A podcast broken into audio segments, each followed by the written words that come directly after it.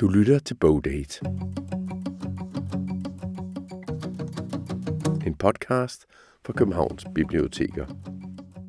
Mit navn er Claus Vitus.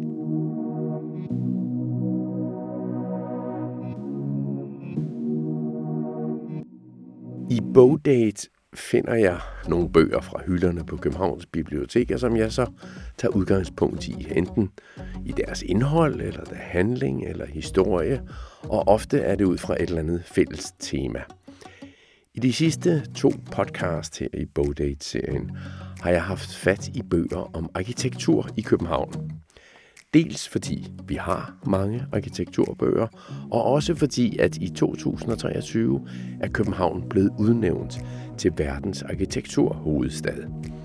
Det er noget FN-organisationen for kultur, UNESCO, har bestemt, og det er kun den anden store by i verden, som har fået den titel, World Capital of Architecture. Som sagt har det fået mig til at gå på jagt i de ofte store bøger om hovedstadens arkitektur. En del af dem er rent faktisk meget domineret af fotos af byens bygninger og byens liv. En af dem, som jeg tager udgangspunkt i denne her podcast, hedder Inspirerende renoveringer. Jamen kan man faktisk øh, genanvende eksisterende bygninger, i stedet for at skulle til at opføre noget nyt. Og, øh, og i forhold til det her med at renovere, så, så er der også rigtig mange, også når man ser her rundt i København og andre steder, bygninger, hvis man kigger på biblioteker, hvor det er transformationer af gamle bygninger. Lige her rundt om hjørnet har vi Amars øh, Kulturhus og Bibliotek, som også er en gammel fabriksbygning, og, og det ser man rigtig mange steder. Inspirerende renoveringer er en bog, som er kommet i 2023, og det er en gennemgang af 13 danske bygninger, som er blevet renoveret. De er ikke bare sat i stand, eller bare vedligeholdt, eller restaureret, som man gør med gamle, pæne, flotte bygninger. Det her handler mere om bygninger, som egentlig stod der og forfaldt, og måske skulle rives ned. De var i hvert fald ikke nødvendigvis specielt kønne, lige sådan som de stod der. Jeg tog ud til Amager Centeret i København, som er et butikscenter, og som er en af de 13 eksempler på inspirerende renoveringer. Jeg gjorde det sammen med Birgitte Svare, som er direktør i arkitekturrådgivningsfirmaet Bark. Det er dem, som har udgivet bogen Inspirerende renoveringer. Så velkommen her ved Amager Center. Har du været derinde for nylig? Jamen det har jeg faktisk. Altså jeg bor jo i nærheden øh, ikke så langt fra Amager-centret. Jeg har boet lige rundt om hjørnet, så jeg har boet på Amager i mange, mange år. Så det her det er jo et af hverdagens mødesteder, også for mig, helt privat. Men hvordan havde du det så med Amager-centret, før det blev renoveret? Altså tidligere var det jo sådan en lidt, øh, når man sådan kom cyklerne hertil, øh, sådan en anonym øh, bygning, hvor man ikke rigtig kunne se, at det er kommunekontor, eller hvad gemmer der sig egentlig inde bagved. Og sådan var det jo i mange, mange år. Sådan lidt 70'er arkitektur, øh, hvor det var meget usynligt, og man skulle ligesom gå derind, og så var butikkerne indenfor, og så var det der, livet var, og det var også der, hvad kan man sige, øh, man opholdt sig, og byrummene var nærmest sådan indenfor. Men, øh, men nu er det blevet en anden historie, øh, hvor man kan fornemme lidt mere, hvad det egentlig er, der, der er indenfor, og hvor man også kan fornemme den her historie, der jo er her på Reberbanegade, hvor vi står. Fordi det har jo været en gammel ræbfabrik, øh, og den fornemmelse havde man slet ikke før. Der havde den ligesom fået sådan øh, tidens mode på, kan man sige. Først var der sådan det her lidt kedelige, der lignede måske sådan kommunekontor fra 70'erne, og så, øh, og så senere... Øh, også mens jeg stadigvæk boede her på Hammer, så kom der lidt mere moderne gevanter på, så fik den ligesom sådan en opgradering, og så satte man en ny øh, facade på. Men, øh, men stadigvæk, så, øh, så kunne man ikke rigtig fornemme den her historie. Og det er jo noget af det, som, øh, som er kommet frem nu her, at, øh, at så kan man faktisk lidt bedre fornemme, at det her, det har været en industribygning, øh, og, og hele den der sådan, øh, historie kommer lidt mere til sin ret og giver os noget ekstra. Øh, at det ikke bare er en hvilken som helst bygning, vi står overfor. Men når du nu siger, at, det er, at man fornemmer, at det er en industribygning, for dem, som ikke kender Amager så, og det, det, vi står og kigger på lige nu, er en, en meget lang, øh, ja, det er i virkeligheden i to etagers, ja, næsten tre etagers højde, øh, selvom der kun er to etager rent faktisk inde i centret, men der skal jo være højt til loftet en gang imellem. Men det er en meget lang bygning, øh, som så midt, midt på bygningen har sådan en, en, et tårn oppe i, som i virkeligheden var der, jeg har forstået, at man hang rebene når de skulle strækkes ud og så videre. Men grunden til, at den er lang, er også, at der blev lavet reb derinde. Men, men hvorfor er det, er det egentlig vigtigt at, at fastholde den der gamle bygning? Nu har vi lige Københavns Kommunes rengøring her, som, øh, som også skal have lov til at passere forbi.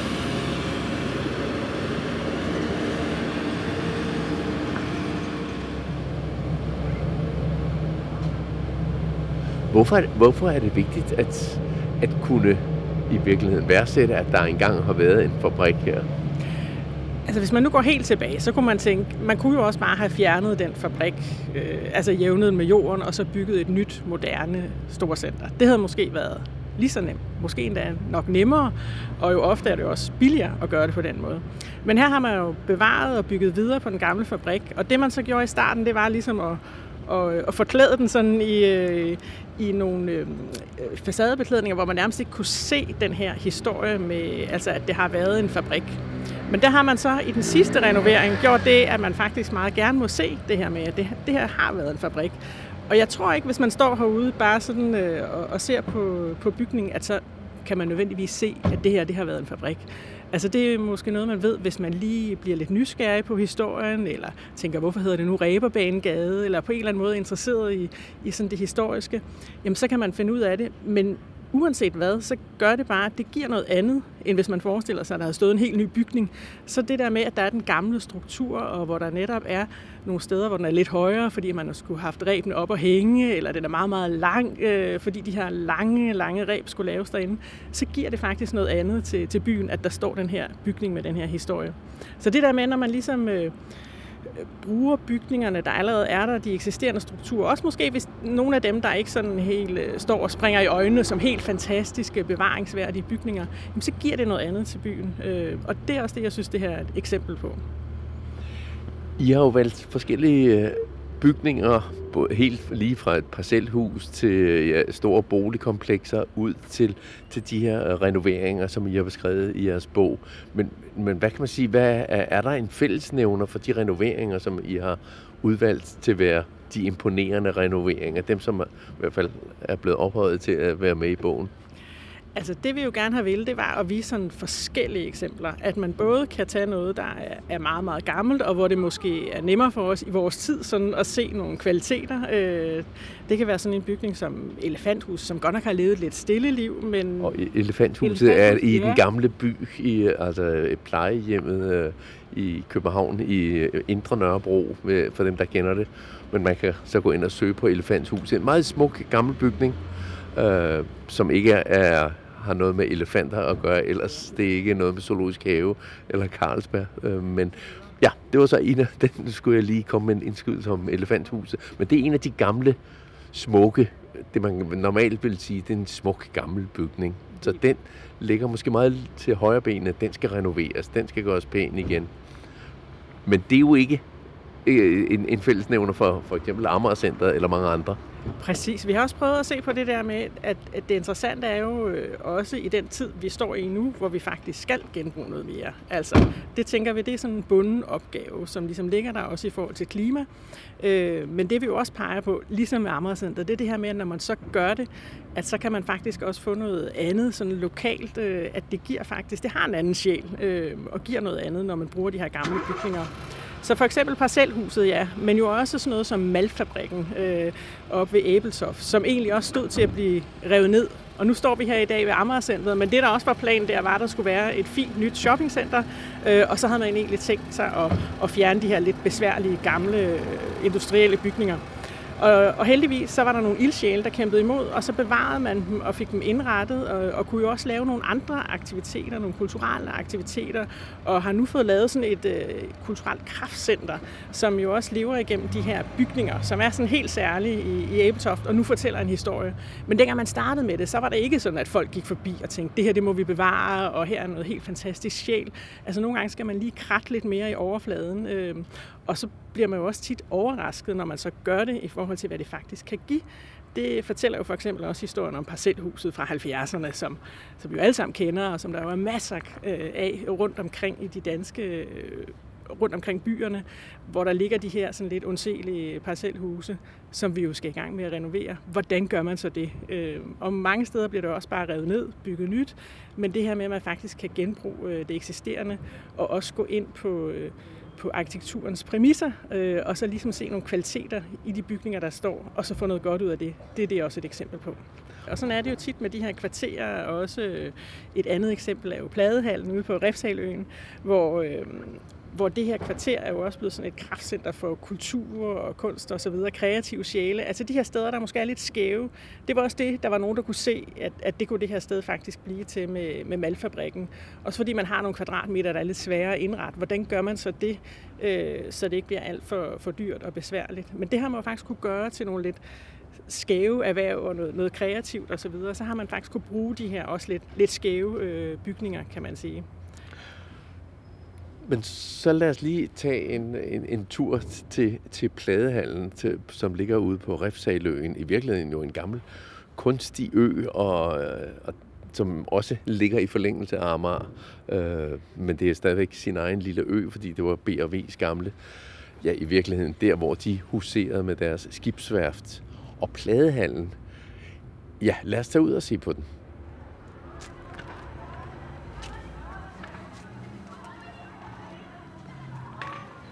Så har jeg bevæget mig ud på Refshaløen, som øh, ligger nord for Amager i den nordlige del af Amager. Hvis man kan høre børn i baggrunden, så er det fordi, der er et fritidshjem øh, eller en fritidsklub, som er ude og på en intermistisk, øh, det er sådan lidt byggeværksted, hvor københavnske institutioner kan se ud. Og selvfølgelig er her lastbiler, der kører forbi. Refsaløen er også en, en byggeplads. Men det, jeg står og kigger på over for den her bygge, byggelegeplads, er en lang, meget lang, kedelig industribygning med metalplader på, og som udadtil ikke signalerer andet end, det her er metalplader, der er kontorer derinde, og der er måske noget produktion. Da jeg så den her pladehallen første gang, øh, og det var lige da Refshaløen øh, blev, var blevet forladt af BAV, der kan jeg huske, at jeg var herude, og det var rent faktisk en, det er jo en grim bygning, og jeg synes stadig, altså, det, det er jo bare en, en hal, hvor man, en kæmpemæssig hal, som kan rumme nærmest en, en jumbojet, sådan ser det ud. Altså en, en af de her store, gamle haller. Hvorfor er renoveringen af den, altså fordi den fremstår jo stadigvæk som en pladehals, som en industribygning udadtil. Hvorfor er den så interessant, at den skulle med i jeres bog?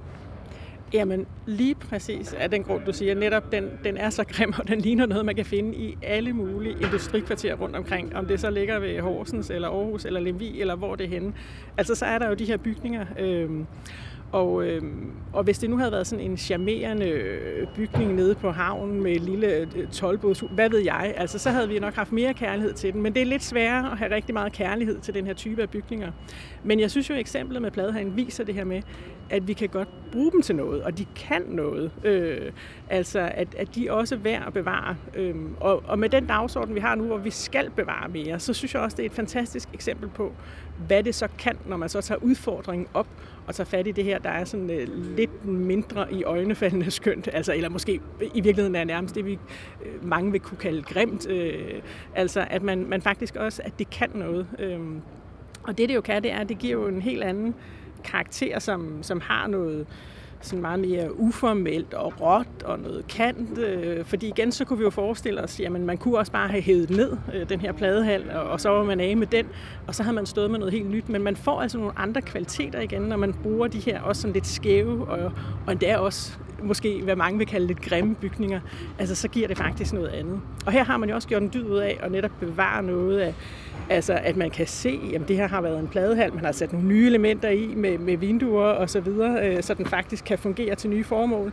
Men ellers har man jo man har indpasset det i den type af arkitektur, det er, og man har også øh, gjort en dyd ud af, for eksempel at vise sådan de industrielle elementer udenpå. Øhm, det kender man også, hvis vi nu flyver helt til, til Frankrig, for eksempel til Pompidou-centret, hvor mange måske har været, altså hvor man godt nok har bygget nyt, men også har, har gjort en dyd ud af det her med at vise de industrielle elementer. Så det der med ikke at skjule øh, bygningshistorie, også selvom øh, og funktioner, øh, er, er væsentligt, og, og det har man altså virkelig gjort sådan en dyd ud af her.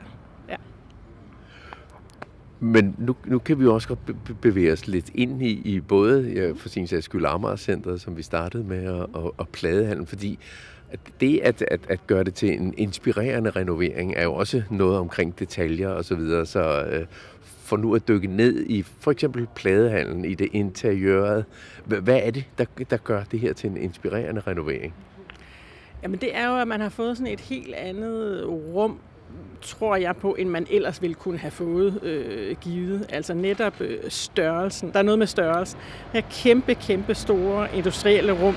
Altså det, øh, det tror jeg ikke, man sådan umiddelbart vil have bygget til, til den type af funktion, øh, som, som ligesom har fundet sted, altså madværksteder og den slags sådan kulturelle øh, eksperimentarier. Det, det, øh, det rum kan noget helt særligt, fordi det netop har den der historie, haft de funktioner i, i historien. Og hvis vi så bevæger os ind i, i, i pladehallen, og i virkeligheden kigger rundt, øh, nu kan man også se, altså bogen er også fuld af, af, af illustrationer, skulle jeg til at sige, men det er også sådan set fotos, øh, som, som jo for dem, som ikke har været der, man behøver ikke tage en tur rundt i København, men det kan jo være meget inspirerende. De fleste af stederne er jo rent faktisk jo åbne og tilgængelige for offentligheden. Elefanthuset, vi nævnte, Amager Centeret, og så pladehandlen. Men men hvis vi nu bevæger os ind i pladehandlen, øh, hvad, hvad er det, som i detaljerne gør, at I synes, at fra Bark øh, og fra redaktionen af inspirerende renoveringer, at, at, at det er, den, er inspirer, den bør inspirere andre? For det første det der med, at man faktisk har brugt den her sådan pladehal, øh, som, som ved første øjekast er en sådan lidt grim bygning. Men når man så kommer ind, så, så bliver man mødt også af noget, der, der passer ind i det her sådan... Øh, hvad skal man sige, sådan stilfærdige, altså det er nogle ærlige materialer. Øh, det er sådan lidt, lidt råt, øh, men på en varm måde, hvis man kan sige det sådan. Altså det, det er faktisk lavet med, med, med kærlighed til den type af bygning, det er. Så, så man får sådan et helt andet, øh, man har ikke sådan et eller andet upersonligt øh, kontormiljø eller et eller andet øh, meget moderne glashus. Man har den her sådan øh, øh, fabrikskonstruktion, kan man sige, hvor der så er blevet lavet nogle lysninger, så man selvfølgelig har dagslys og så videre. Men, men lige pludselig har du også nogle øh, meget høje rum, altså dobbelthøje rum, hvor du har et, øh, får sådan nogle helt nye rummeligheder med et repo op ovenpå, men, men bygget op sådan i, i, øh, i respekt for, for den øh, bygningshistorie, kan man sige, ikke? og også i forhold til materialerne, man har valgt der.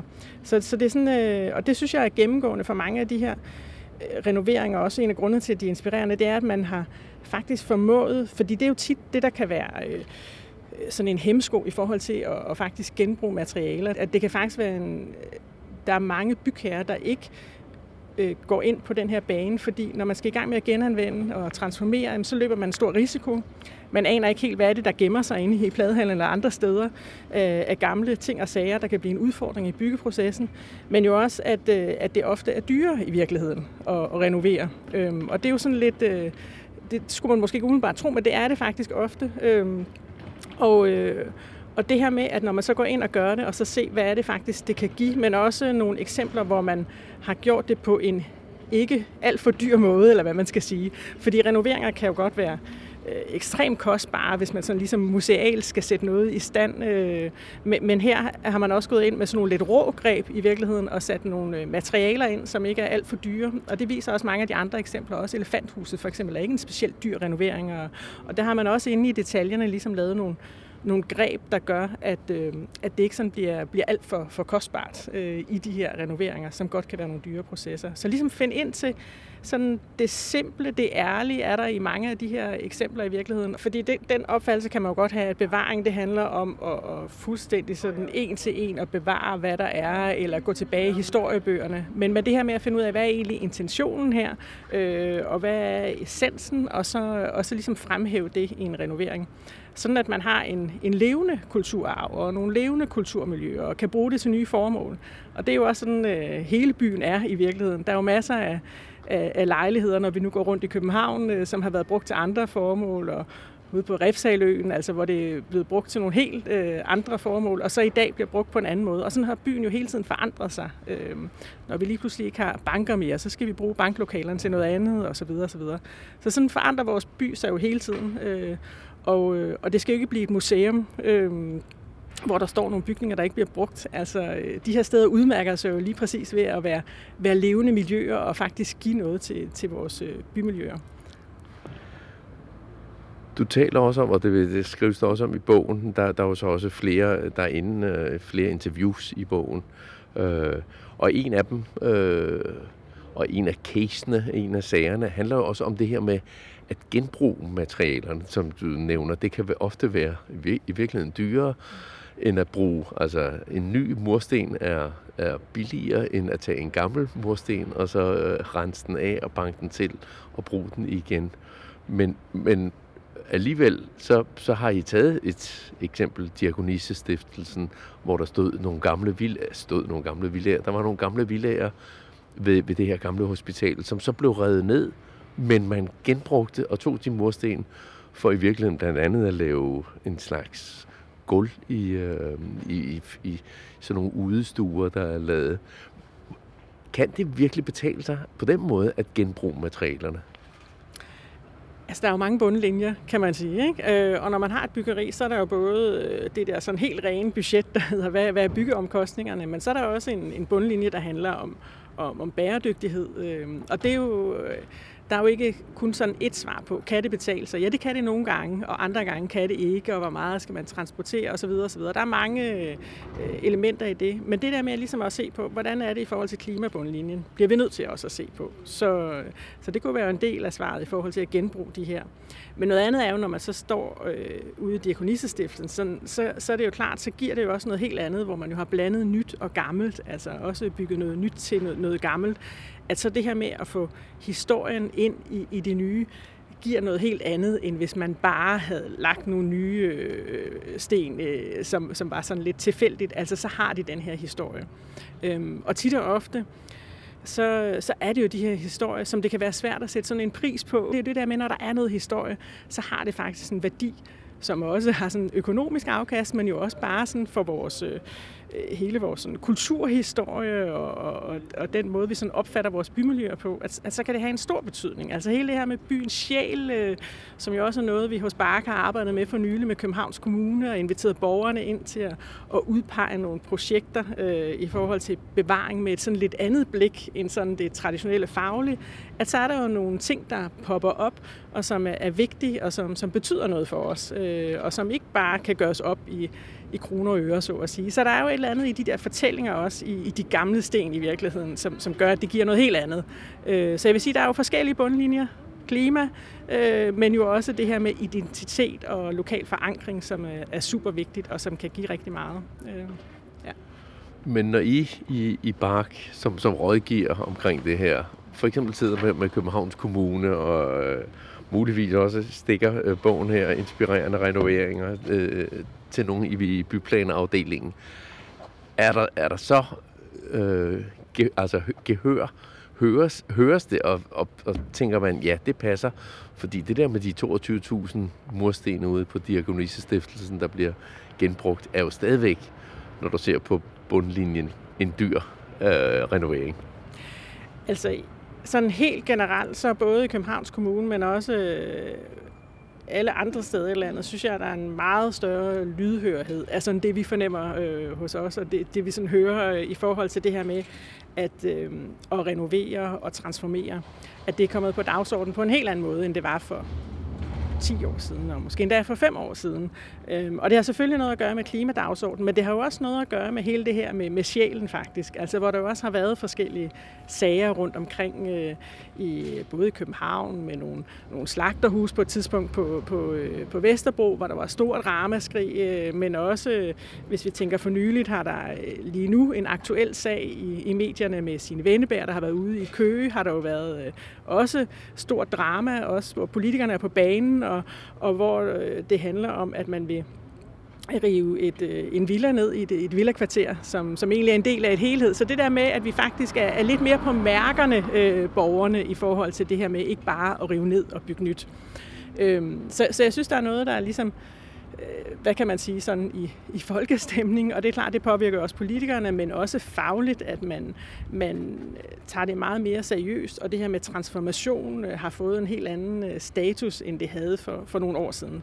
Så på den måde, så synes jeg, at man generelt, både i Danmark, men også andre steder, øh, øh, tager det mere seriøst og, og siger, at vi bliver simpelthen nødt til at, at finde ud af, hvordan vi kan bruge øh, og, og genbruge. Og så er det klart, så skal man jo finde ud af nogle måder at gøre det på, så det, så det også kan løbe rundt, øh, altså øh, også økonomisk. Så, så det er jo også det, vi prøver at vise nogle eksempler på her i, i bogen, for eksempel. Øh, og hvis vi så tager det større bymiljø og, og helheden, for eksempel for, for pladehallen, fordi i en af de, de andre bogdates, som, øh, som handler om arkitektur i København, og som alt sammen er med udgangspunkt i, at København er blevet udnævnt til at være arkitekturhovedstad af, altså er i virkeligheden en FN-organisation for kultur og arkitektur og meget andet også. Men det er jo nummer to øh, hovedstad, i, eller nummer to storby. Øh, Rio var den første øh, i verden, som er blevet udnævnt i, i den forbindelse talte jeg med Holger Dahl, som jo blandt andet øh, har lavet en bog om, øh, om store idéer, som ikke blev til noget. Store projekter, som var tænkt, men aldrig blev til noget. Og i slutningen af den kommer han ind på en af de store projekter, som han gerne ser kan blive til noget, er lige præcis Riftshaleøen, hvor pladehandlen jo ligger, og som er sådan et gammelt industriområde. Men ser du, ser du også, at, at Riftshaleøen måske ikke ender som meget andet i Københavns Havn med at blive revet ned og bygget op, fordi det er jo stadigvæk et gammelt industriområde, som er svært at, at gøre godt. Altså en smuk kladehal renoveret, men altså 10-12 af den slags kunne man godt lave derude jo sagtens. Hvordan ser du på Riftshaleøens ja, fremtid i virkeligheden? Altså, jeg tror, vi er et, øh, et sted i Københavns historie, hvor det er helt klart, at der er meget større opmærksomhed på, hvad, hvad de her gamle bygninger kan. Så jeg tror, at man vil gå øh, sådan lidt ekstra mil, han er sagt, for ligesom at, og, øh, selvom det kan være besværligt, selvom det kan være dyrere, at, at man så faktisk også fra, øh, fra kommunens side har, har mere øje på, at her er altså noget, vi skal bevare, som har en særlig historie. Og det, der jo er det særlige, det er det der med, at i det øjeblik, det er væk, jamen så er det væk, og så kan vi ligesom ikke øh, gøre det tilbage. Så, så jeg tror, at, man, at vi er et sted i Københavns historie, hvor man har mere... Øh, øje på netop det der med, hvad er det for nogle helheder og kvarterer, vi har, og hvad er særligt her, og hvordan kan vi faktisk øh, fremelske det. Og man kan sige, at Københavns Havn er jo en historie, hvor øh, dengang hele den udvikling startede, jamen der skete der jo ikke, næsten ingenting i København, så, så det er jo også sådan en, en historie, hvor man kan nærmest sådan aflæse historien, hvordan det har udviklet sig over tid, øh, fra at være øh, noget, hvor man tænker, endelig kan vi sælge en grund, så nu må vi hellere lade, lade nogen opføre, øh, hvad de så end har lyst til, til at man faktisk står et sted, hvor man kan stille nogle andre krav øh, til de bygherrer, der kommer, men også hvor, jeg, hvor at at bygherrer og også større pensionskasser og hvem det nu kan være, også er med på, at det faktisk giver en værdi, og, og i virkeligheden giver hele deres byggeprojekt en, en, en større værdi, at man, man faktisk bevarer nogle af de her øh, kvaliteter. Så, så jeg tror godt på, at der i hvert fald kunne være nogle af takterne, som, øh, som at, hvor man udvikler Refsaløen på en anden måde, øh, og også øh, ja, forsøger netop det der med det lokale, øh, at, øh, at det, skal, det skal bevares. Også nogle af bygningerne, helt klart. Og så vil jeg sige, altså København har jo været en øh, inspiration for mange byer rundt omkring, og jeg tror, det er jo derfor, København også er blevet udnævnt til at blive arkitekturhovedstad, hvilket jo er helt fantastisk. Altså, øh, og, og øh, rigtig mange, der kommer her til København. Jeg har også haft rigtig mange rundt. Øh, jeg har tidligere været hos Gel Arkitekter og haft mange internationale grupper på besøg og cyklet rundt med dem, gået rundt med dem. Og i virkeligheden så er det jo det her med helheden. Altså det her med, hvordan øh, også byrummene spiller en, en stor, stor rolle i det. Øh, og det kan man sige, det er jo også noget af det på Refshaløen, det her med ligesom helheden. Altså hvad er det for nogle bygninger, hvad er det for en skala, og, og hvad er det for en historie, de fortæller, men jo også, hvordan får vi lavet noget, der hænger godt sammen, altså med nogle gode mødesteder. Øh. Hvordan ser du så det, der er kommet ud af med Amager Center, altså som ikke bare renoveringen, men som, som det sted, som, øh, hvor, hvor folk kommer? Jamen altså, jeg synes jo, det der også er det gode her, det er det her med at faktisk tage de her øh, øh, hverdagens mødesteder alvorligt, altså så vi... Øh, ikke glemmer vores, der hvor vi kommer i dagligdagen. Det kan være i supermarkedet, det kan jo også være på bibliotekerne. Altså der er jo rigtig mange steder, hvor vi nærmest kommer alle sammen øh, fra den danske befolkning, han har sagt, øh, og mødes på kryds og tværs. Og, og lige præcis sådan et sted er Amagercentret jo. Det er sådan det uformelle mødested. Øhm, og, øh, og, og det er der jo rigtig god grund til at, at tage alvorligt. Og, øh, og nogle gange så kan vi jo være sådan lidt forfaldne til, også når vi kigger på byrum og se på de store, fine pladser. Men i virkeligheden så ligger der jo rigtig meget derude, hvor vi bor og færdes og arbejder i, i dagligdagen, som, som vi også skal tage seriøst. Også der, hvor vi handler. Altså, og måske ikke mindst også nu her, hvor... Øh, hvor der ligesom er digitalisering og online-handel osv., der truer de her handel. Så hvordan kan vi faktisk i vores bymidter, men også vores indkøbscentre, vores supermarkeder, tage alt det her seriøst?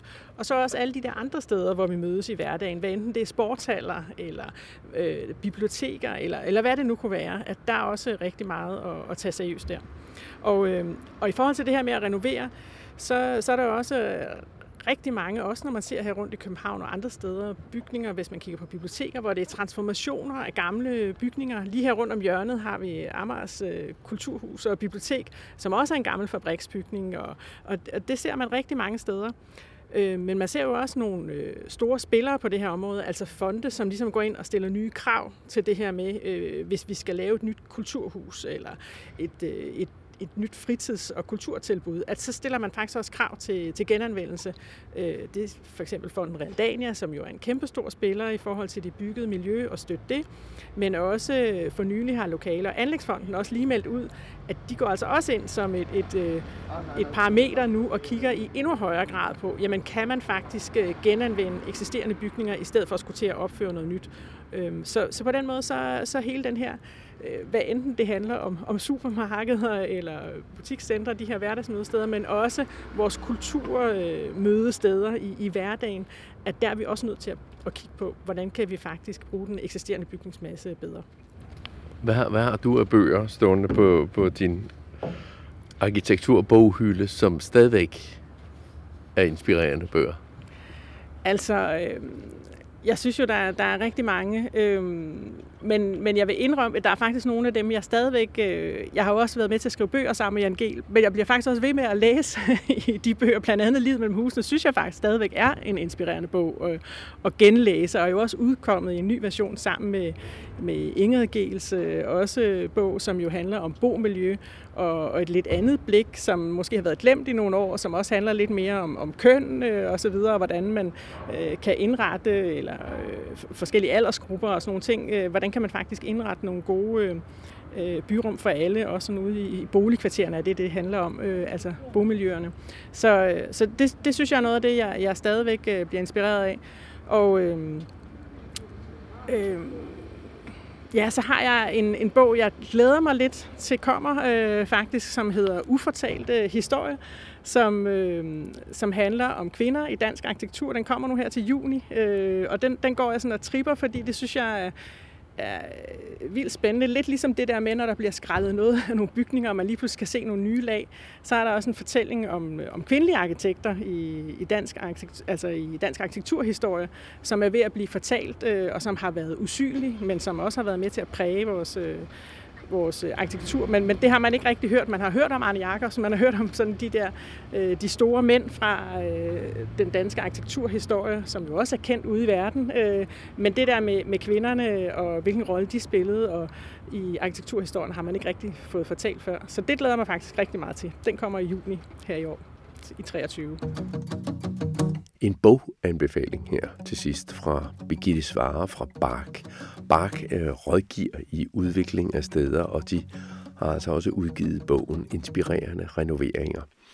Jeg har lavet en litteraturliste til denne podcast, som du så kan finde i teksten der, hvor du også har fundet den her podcast. Og du kan også høre de to tidligere podcasts om arkitektur i København. De er også med på litteraturlisten. Musikken, du hører i baggrunden, er Sign med Loving Caliber, og du kan finde mere om vores podcast og alle de andre på Københavns Bibliotekers hjemmeside, som hedder bibliotek.kk.dk altså bibliotek.kk for Københavns Kommune.dk og så kan du bare finde fanebladet, som hedder Lyd. Der er en oversigt over alle vores podcasts. For eksempel den historiske bag om København, eller børnepodcasten Søhelte på Villeveje. På genhør i den næste podcast, hvad enten det er en af de andre, eller det er den næste bogdate. Jeg hedder Claus Vitus.